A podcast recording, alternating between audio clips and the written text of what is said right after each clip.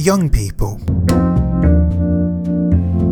Whether you call them Gen Z, Gen Z, post-millennials or anything else, if you work in higher education, you have to understand them. That understanding goes beyond simply knowing who they're listening to on Spotify, what memes are hot right now, and getting your head round TikTok. It's much deeper. You need to know what motivates them, how and when they want to consume content, and what else is filling their heads. Without that understanding, well, you'll struggle to connect. At best, you'll simply miss the mark. At worst, you'll be that person. Which person? That person. How do you do, fellow kids? What? Luckily, you don't have to work out how to be cool by yourself. Oh, top tip, probably don't say cool. No, there is plenty of useful information out there to help you get in the shoes of today's young people and work with them in a way that will resonate with them and that will actually have an impact, starting with this very podcast episode. There is nothing worse than an office full of millennials thinking about what would have been cool fifteen years ago and applying that to a youth audience. The best approach would always be, in my, my opinion, would be to engage some of your target audience, and student ambassadors are a really obvious choice for that. So, A, one of the findings that my research sort of highlighted was that, you know, several reports indicate the biggest thing in people is lack of work experience. They worry everyone's got a degree now. It's, it's of less value because so many people are going. So to stand out in the jobs market, you need not only your degree, maybe a master's, but you might also need relevant career experience. That's really hard to get. On the flip side, your recruitment marketing team wants to be relevant to young people. They need young people to front it. They need young people to inform, and also like stress test. Like, is this, does this make sense? What are the pitfalls we should plan for? How do we create content in an exciting way?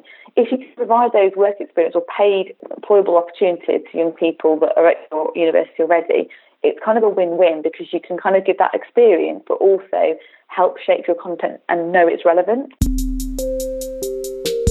Yeah, hi, I'm Rebecca Roberts. I'm founder of Thread and Fable.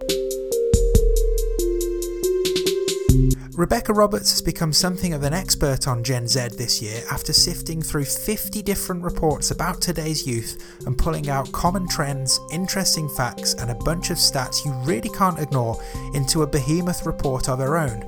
Basically, she's done a ton of reading, a ton of thinking, and a ton of analysis about today's young people and left you with loads of useful stuff to act upon.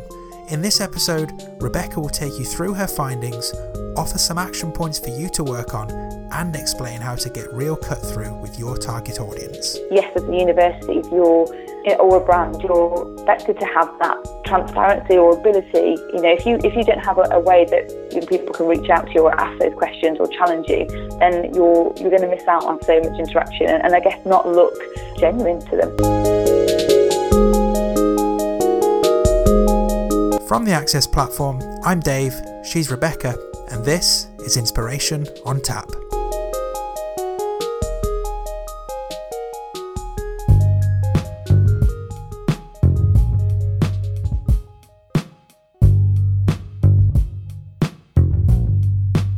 I've known Rebecca for a few years now and have long been an admirer of her work, her business Thread and Fable, and of her as a person.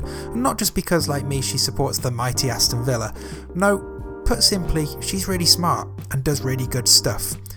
And from a higher ed point of view, she gets it, having spent a couple of years as Deputy Director of Marketing and Recruitment at Keele University. When she told me about the mega report on Gen Z she'd been compiling, I knew I had to get her on this podcast to talk about it. The tricky bit was actually finding a time when our calendars aligned. First of all, we tried and failed to find a slot to meet in person. So we then decided to do something via the friend of podcasters everywhere, Skype. Naturally then, just at the point we wanted to use it, Skype wouldn't play ball. I tried to add Rebecca to my list of contacts and all I got in return was a whirling icon and that unnerving sense that nothing was happening. Rebecca tried to add me and got exactly the same outcome. Cool, thanks Skype. So it was on to plan C, the good old-fashioned telephone. I dialed, it rang, Rebecca answered, and finally we were able to begin. Well, it's going to make me really old, but I've been working in marketing comms roles for probably about seventeen years or so, and predominantly that was in-house, so working in um, mainly sport roles actually, so West Brom Football Club, Volleyball England, British Volleyball, and then London twenty twelve got announced, and it was just seemed like a really exciting time to stay in sport. So I got a role working for the English Institute of Sport, working across all kind of Paralympic, Olympic and English sports.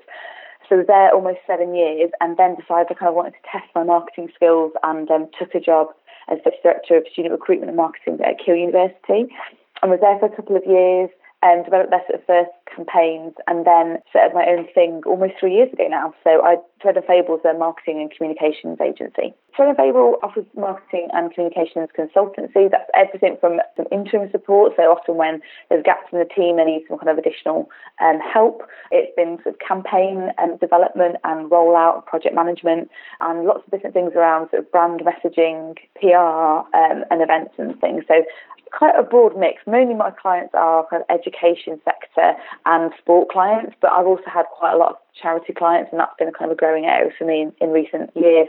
The obvious place to start when chatting to Rebecca about this piece of work is simply to ask why.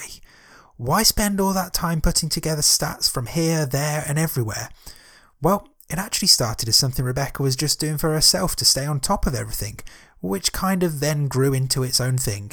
I think for me it was that move into higher education, and I felt like every week there was a new report, a new insights thing, some more data. Um, obviously, H E loves the league table, but I felt like there was just a, a ream of research all the time, and it was quite hard to keep across of what was the latest thing. And also a lot of these reports that I saw coming out around, you know, the broad bracket of young people often had quite a...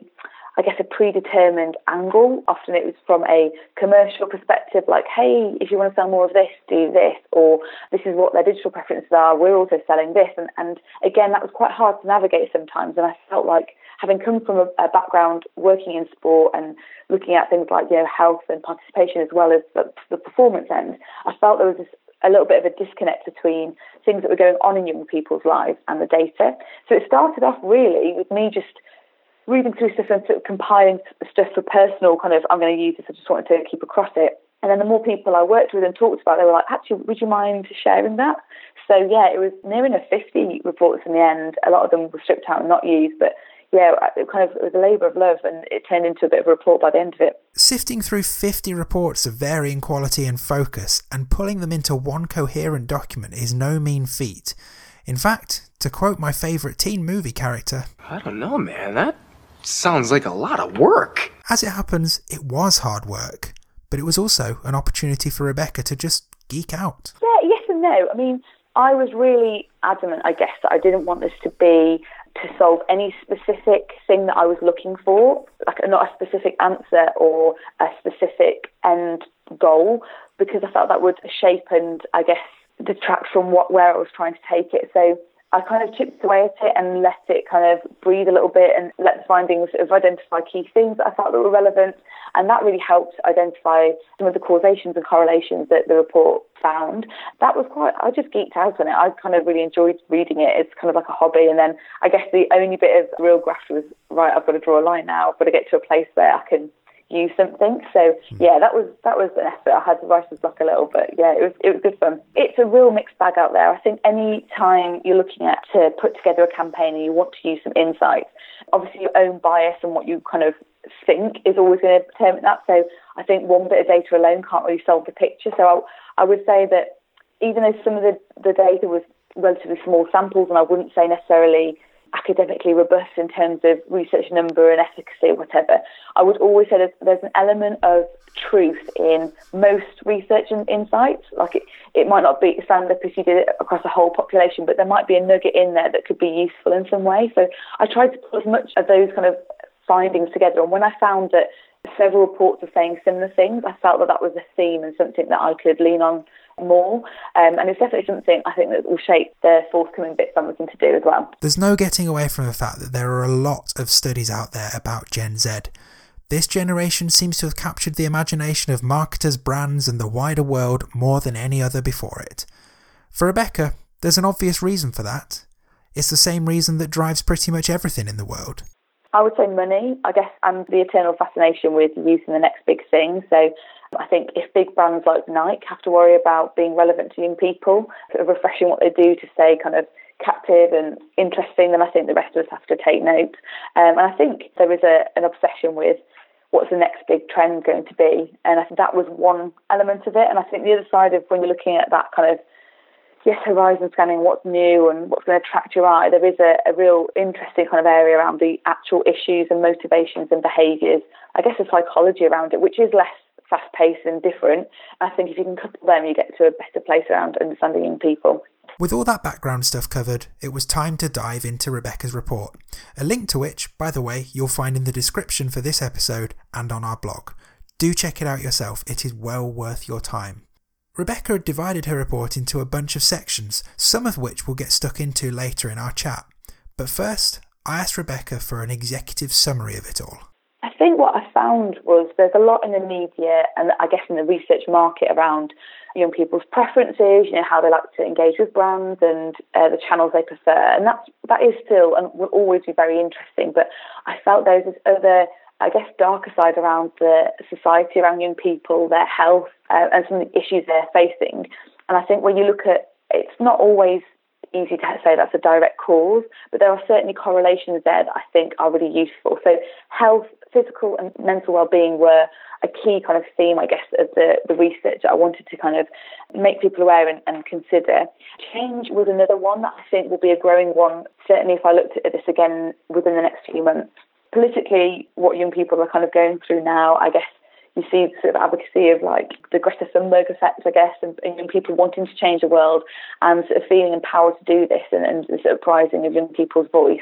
I think that's a, a really strong theme. And then the other thing I found like particularly interesting was around sort of family friendships and relationships and how that really plays out, I guess, in their day-to-day lives and on social media, but also some of those values and and different things around like that family dynamic and how that shapes young people. I found some really interesting things about parental relationships and how they affect young people. And I think, I guess as marketers and communicators, yes, you've, you've got a job to do, but I do believe, and maybe it's a bit worthy, that you can do good. So I think some of those issues and complexities that young people are facing, I guess the marketing channels and the campaigns can probably alleviate some of those and help young people. Uh, so yeah, that's, I guess, the crux of it.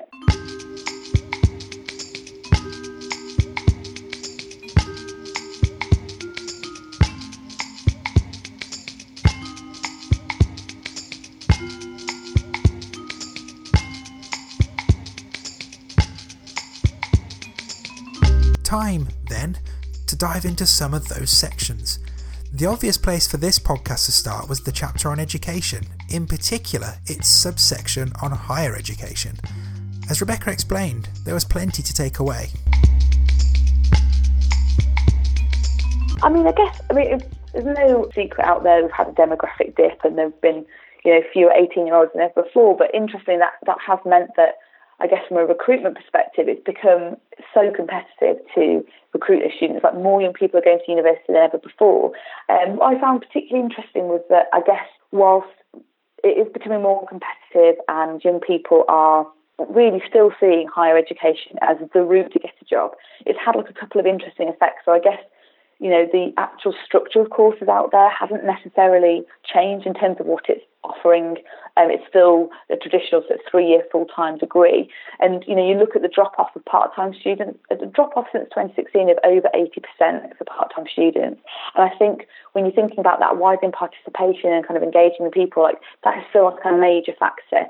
When I looked at some of the other features like health, for me the standout stat there was around, so having worked in sport, and one of my clients is women's sport, you know, I was like, right, I want to look at the gender differences. And there are some significant ones around physical well-being, but the biggest one was socioeconomic, and that is exactly the same for higher education. So the gap in the U K in particular is getting wider between people who are really struggling, and you know, that affects their education, their attendance at schools, things like from lower socioeconomic areas you're less likely to have access to parks, extracurricular activities, you're less likely to have three meals a day in summer holidays. It's a really big, I've done some stuff with councils just this year actually, and it's a really big issue for some areas of actually being able to feed children in poor regions. So you've got kids kind of going to school, trying to progress their education, who are barely eating, you know, and then having an unhealthy lifestyle, and trying to convince them of, you know, going on a three-year degree where they're likely they'll sort of leave with quite a substantial debt. And I think that is quite a stark picture, but I think it's one that's quite important, particularly where the widened participation, yes, loads is happening and we are sort of catching up, but I think still the type of universities that students are actually reaching from lower socioeconomic groups isn't really equal. So I think there's still quite a disparity there. The other factor that I think is really interesting around this competitive, you know, student recruitment market is is that, I guess, the pressure to link your, you know, if you're going to go to university, the pressure to link that to an end job is pretty high. And I think we're seeing the effects of that, like the drop-off in, um, I guess, more humanities subjects and more creative subjects at times, but, you know, languages, for example, the art. If perhaps parents as well aren't seeing a end-specific job, that is a pressure. The, the flip side of that is universities' roles in communicating that what what's available through this education experience, what you'll leave with. It's not just a degree. You'll hopefully get some sort of employability skills, uh, work experience and things like that. So I think there's some interesting factors that I sort of identified that if I was, you know, doing the student recruitment campaign now, I'd think about the messaging and the language I was using to make sure that that offer really hit some of these sensitive things that young people are facing. What a lot of that comes down to is authenticity, which has become something of a buzzword for Gen Z. For Rebecca, it's totally valid. Yeah, I mean, I think for, you know, me as an old uh, millennial, literally the oldest one, I think, you know, that decision to go on social media was like something we did, you know, we, we kind of were at university, we decided to try social media. For young people, you know, that's the Ofcom stats, for example, of like, you know, eight-year-olds who've got social media profiles is quite concerning. The amount of twelve-year-olds who are allowed to take their phones to bed is even more horrifying. So I think, you know, these young people, Generation Z, but also Alphas coming up, so that's kind of twenty ten onwards, they've grown up with this digital world around them, and everything from their T V consumption, entertainment, um, engagement with anyone really, it's, it's a lot flatter. So young people are used to calling out a brand if they're not happy, or liking their famous celebrities' posts, engaging with influencers. And I think that expectation and ability to be authentic and direct is, I guess, it's just a normal now. It's not, it's not something new. It's just how they've grown up. So I think, yes, as a university, if you're or a brand, you're expected to have that transparency or ability. You know, if you if you don't have a, a way that young people can reach out to you or ask those questions or challenge you, then you're you're going to miss out on so much interaction and, and I guess not look genuine to them. Talking about authenticity felt like the ideal opportunity for me to shoehorn in a question about our favourite thing at Tap, peer recruitment. After all, peer recruitment is founded on authenticity. It's about connecting prospective students with current students to allow for open, honest and authentic conversations to take place that will help people make the right decision for their future.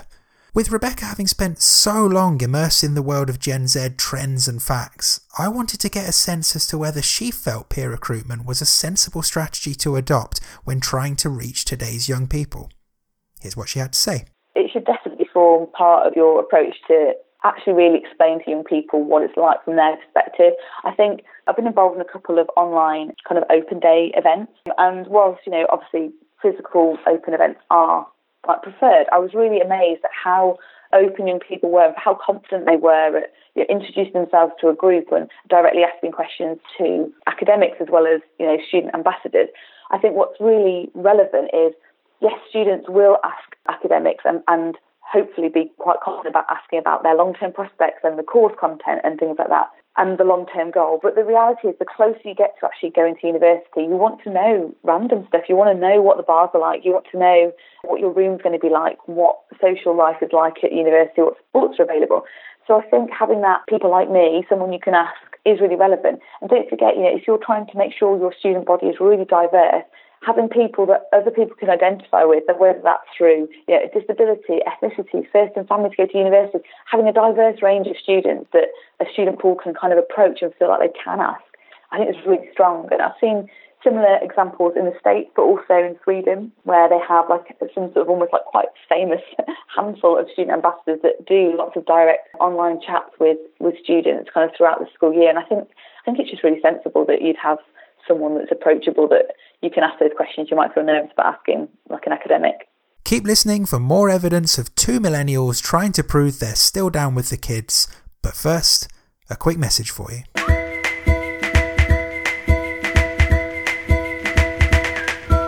We've all got questions, right? So many questions. Now, think about what questions a prospective student will have when deciding where to study for their degree. Chances are a bunch of questions will come up again and again, so much that you could call them frequently asked questions. Wouldn't it be great if you could give really authentic answers to those questions by posing them to your current students? Well, with the Access Platform's F A Q feature, you can do exactly that. To demonstrate this in audio format, I hassled my colleagues at Tap H Q with my own F A Q. What do you like most about working for the Access Platform? Um. Um. Um. Our lovely customers. Oh, the excitement. How much I learn on a daily basis through both our customers and our lovely team. Uh, the people. Uh, the challenge, day-to-day challenge of it. Get authentic, student-authored answers to your F A Qs while also facilitating peer-to-peer chats and curating and publishing user-generated content in a few clicks with the Access Platform, the premier peer recruitment platform for higher education. We're already working with universities in the U K, Australia, the U S, New Zealand and beyond, and we'd love to work with you too. Book a demo now at the access platform dot com.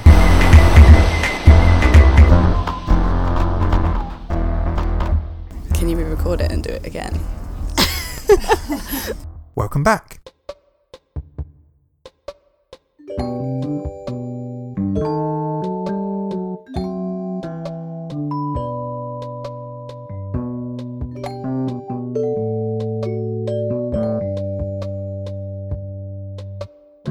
The second section of Rebecca's report I wanted to take a deep dive into was the one on content. Rebecca found a bunch of useful information about how Gen Z likes to receive and consume its content, including plenty of great stuff on social media too. Yeah, so I found, like, I guess in terms of a channel, I found it quite interesting where, you know, you've got the sensational, I guess, media reports around, gosh, young people spending all this time on their phones and how worrying it is. And really, you know, they're consuming their T V time, traditional T V time, and, and all sorts of other entertainment through their phones on a day-to-day basis, which is great because you can kind of create all sorts of types of engaging content. But the reality is you're now up against such a busy backdrop of their life. That scrolling, you know, I think it's something like we scroll the kind of length of Big Ben daily. Like we, we're kind of constantly looking through stuff. So to cut through that is really challenging. And what I would say is the social content is, I guess, really important to align with what they get outside of that sphere as well. So for young people tend not to get much posts, for example. So I think if you were looking at doing a campaign and you were like, well, actually, we want to land on their doormat at this time and we're going to back it up with something on social at this time, like that integration is so important because that's where you're kind of getting those several hits and people starting to connect things. Um, so I found that really interesting. I think also people are used to getting things when they want it. So I think if you're looking at having live content or things on your um, university channels, that's all well and good, but they will digest it and go to it when it suits them. So I think always catering for that, you know, whenever they're ready at any time is, is important. That doesn't mean you need to have social media responses twenty-four seven, but I think it's just being appreciative that there's that expectation they'll consume things and ask things when they want. So I think you should kind of gear channels up for that. So what does all this mean for recruitment and marketing professionals listening to this who might want to put all this into practice? Well, for Rebecca, it's about thinking seriously about what channels you use, where your audience will actually want to engage with you, and what content they will expect to see. I think for me, what's always really interesting is there is that obsession, I guess, particularly with youth trends, like, oh, what's the next? Should we have a TikTok account? Like, what should we do on TikTok? And I've seen TikTok used really well a lot with a lot of um, sports teams because they have really good content that lends itself well to building fan bases.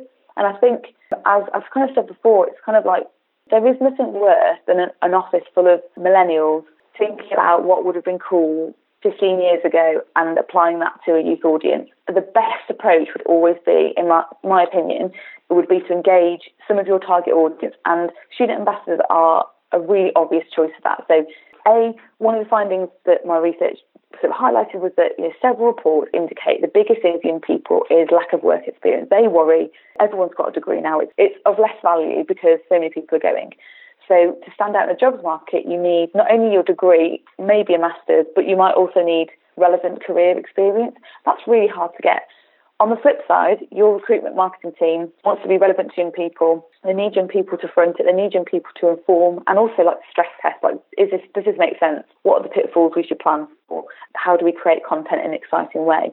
If you provide those work experience or paid employable opportunities to young people that are at your university already, it's kind of a win-win, because you can kind of give that experience, but also help shape your content and know it's relevant. The other thing that I found really interesting from a lot of the content of channel preferences is, just because young people are using a particular channel, it doesn't necessarily mean they want to see you as a university on it.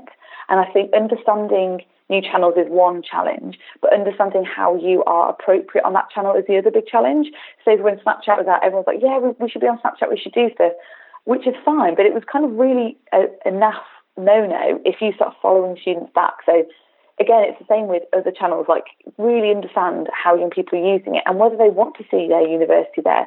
Because there is a pressure to create that fun content and that student-led content. There totally is. But there is also this other perception of a brand and a university as being like a serious institution that's sort of research-led, that's got quality professors and is exciting, is going to help them with their career. And I think you need both to get the right blend of mixed communication. So I think having too much wild or wacky stuff and not some official stuff and, and interesting, engaging content is kind of a real risk. Rebecca's report doesn't stop at just the sections we've covered in this interview. There's loads more, which is why you should definitely spend some time with it yourself. As I said, find a link to it in the description for this episode. However, while I had Rebecca on the line, I did want to get some key takeaways from her, in particular to do with the sections on health and on friends, family and relationships. Yeah, so the, I think the one thing for me that I guess is a, a concern when we talk about student wellbeing, health and wellbeing, I think that was a big one for me, because there was a real correlation around linked into sort of friendship as well and sort of family dynamics. So I'll, I'll talk about friendship first, because I think social media is a big one to play. So the way that a lot of girls versus boys tend to have their friendship groups through through school going into kind of college is quite different. So girls tend to have more disclosure amongst their friends, more closer, supportive one-to-one relationships. And boys typically, and this is typically, and, and so people vary, but typically will socialise in bigger groups, and, you know, activities tend to be the way, the route through those kind of social connections. So that tends to be sport, which is why there's a bit of a disparity around sport at, at the high school age. Now, social media, when you layer that onto friendship in today's society, for girls, yet that one-to-one connection is still there. You can have those conversations, instant messaging. The challenge there is around body confidence, and I guess platforms are sort of catching up now around, right, we're going to remove likes, we're going to, that comparison culture isn't healthy, we could do more around that and sort of direct steer content more effectively. Whereas for boys, their friendship isn't, you know, I guess the only comparative is gaming. And I think the correlation I found quite startling, particularly because I've got a son and a daughter, is around, you know, the lack of support, I guess, for boys' friendships on social media, and the rise in young men having mental health issues and not having that disclosure and friendship group around them. So I think there are some interesting challenges there when you, you're trying to communicate with young people and engage them. The, sort of, the challenges they're facing in their day-to-day life, that pressure is quite different. And I think, yes, the socio-economic factor is huge around physical well-being and, and actually getting to university, but I think gender is quite another interesting one.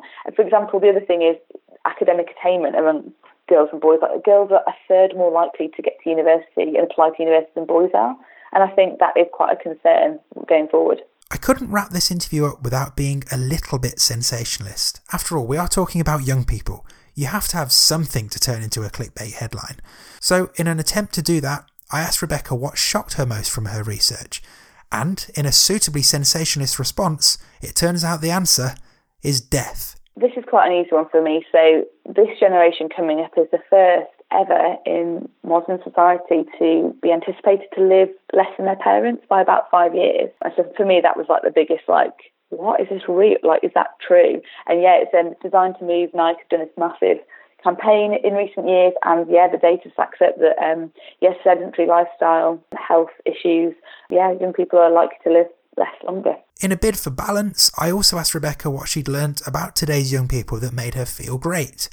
Thankfully, no death here. I think that theme of change. So the, I guess, we've kind of transitioned from the millennials who kind of want to do everything and kind of change the world, but almost from a selfish perspective in their careers, they can have it all and, and that kind of thing. That very um, cynical way of putting it, but that's kind of what a lot of the trends tell you.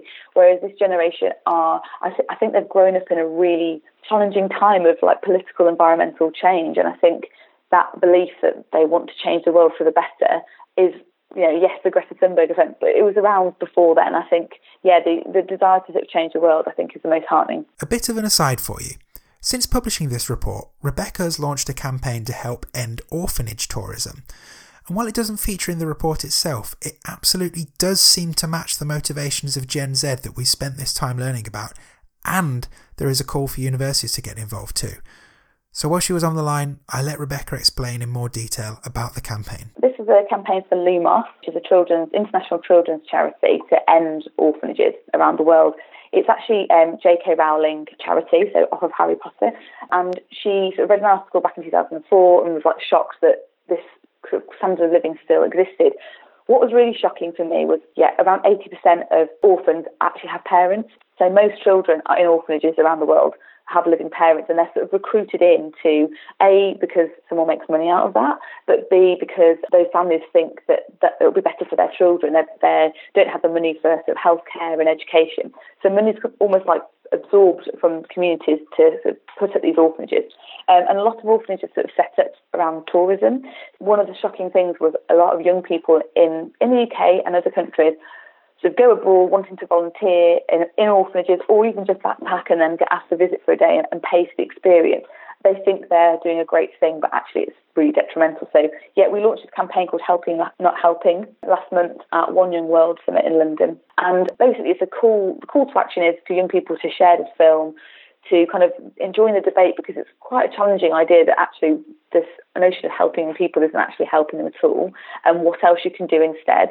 So there's loads of advice on the microsite, which is helping not helping dot org, around what young people can do. But from a university perspective, yeah, over seventy percent of these trips are actually organised by schools or universities or other sort of organisations. So we're kind of wanting, we managed to get the U K um, Foreign Office to change their policy, which now advises people not to go and visit or volunteer in orphanages at all when they're overseas, and we really want universities to sort of pledge their support. We've kind of drafted like policy guides and things like that to, to make sure that young people, if they are travelling or studying abroad, they're aware of it, but also that they're not sort of organising volunteer trips that could be really harmful for children. You'll find a link to the Helping Not Helping campaign in the description for this episode.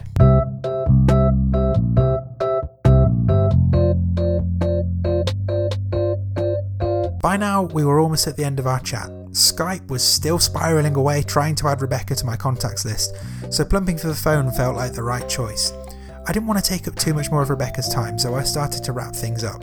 Also, my dog, who had been suspiciously quiet for the duration of our chat, had just appeared outside the room where I was recording this interview. While I didn't exactly want him making an appearance on the podcast, I also needed to know just what he'd done to justify the smug expression on his face. Also, was that one of my socks in his mouth? Sorry, got distracted there. Anyway, I had to ask Rebecca if this mammoth undertaking was something she'd want to do again, or if it was a one-off. Turns out, you shouldn't be too surprised if you see more of this sort of thing from her in the future. Um, I mean, straight after I published it, I was like, I'm not doing this again. But yeah, I've already, already been, I've been really busy since it launched, and yeah, launched a few campaigns and different projects, and, and now there's been loads of different findings that are out since. I can't help but read those and get really excited about them. Definitely uh, we'll be doing something else next year, probably similar sort of structure, looking at a broad range of themes. But within that, I think there is some interest to do something on a shorter scale, particularly on certain issues that crop up and sort of bring everything together. So, for example, like the climate change one, politics would be another one. And there's different groups and charities I've been speaking to that do a lot of activism with young people. And I think that's where I really want to talk about that, because I think there is a, a real sort of challenge to marketers around, yes, you have kind of corporate goals to achieve, but I think there is an element of good that you can do at the same time. Finally, then, it was time to bring it all together. Now, I love ending an interview with some top tips. It's satisfying and educational at the same time. With that in mind, here are three things that, according to Rebecca, university recruitment teams and marketers need to keep in front of mind when trying to connect with Gen Z, Gen Z, and all those fellow kids. Okay, so the three things I would say to university marketers and recruitment teams keeps coming to mind um, is that young people have a lot going on. Yes, one can argue we always have, but I think, you know, you can't, yes, you can't consider everything that's out there, but I think if you can be as considered as you can to do things to improve their lives or make decisions easier, you should. Secondly, I think you can do good in marketing and comms. It might be championing something really small like free trips on a course or travel fees from from those for young people from lower socioeconomic backgrounds, but I think you can hit big glossy campaign targets whilst feeling like you're doing right by young people. So I really hope more people take a, an interest and a broader view. And thirdly, I think if you ever want to make comms work and be creative, you know, engage with young people, talk to them, involve them in your campaigns. Yes, if you can give them some paid employment experience, that's fantastic, but yeah, please make sure that you stress test stuff, you engage them, um, because, as I said, there's nothing more horrendous than a group of millennials sitting around high-fiving each other because they've created something that two thousand five would love.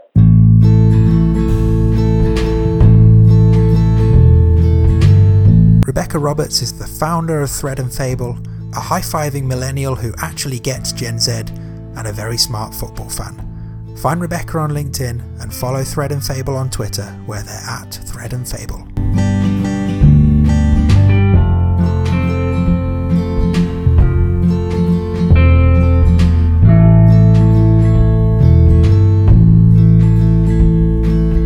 So, what have we learned here, other than the failings of Skype and the fact that my dog is an opportunist sock thief?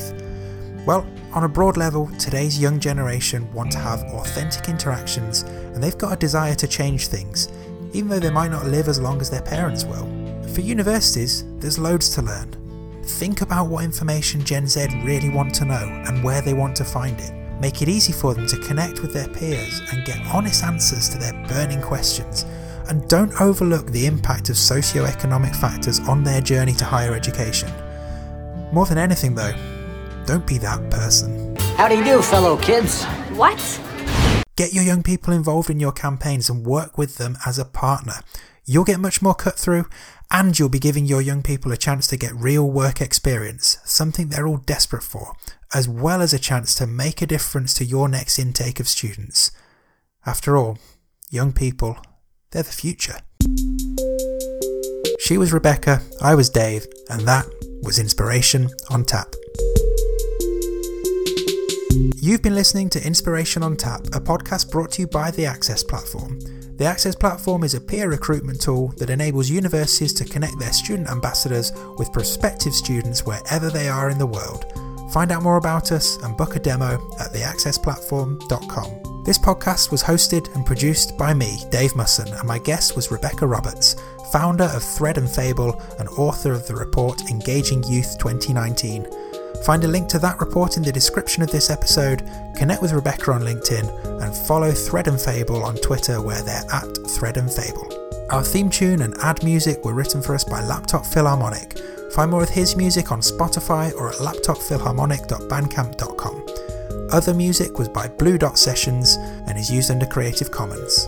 If you enjoyed this episode, please subscribe so you never miss a thing from us in the future, and so you can easily and quickly jump into season one if you haven't already done so. You'll find episodes on Reddit, Absolute Units, and even a chat with the elusive University of Bantshire. Also, if you did enjoy this episode and you're able to leave us a rating or review, that would be most appreciated. Or just tell a friend about our show. Every little helps. Take care. Catch you next time.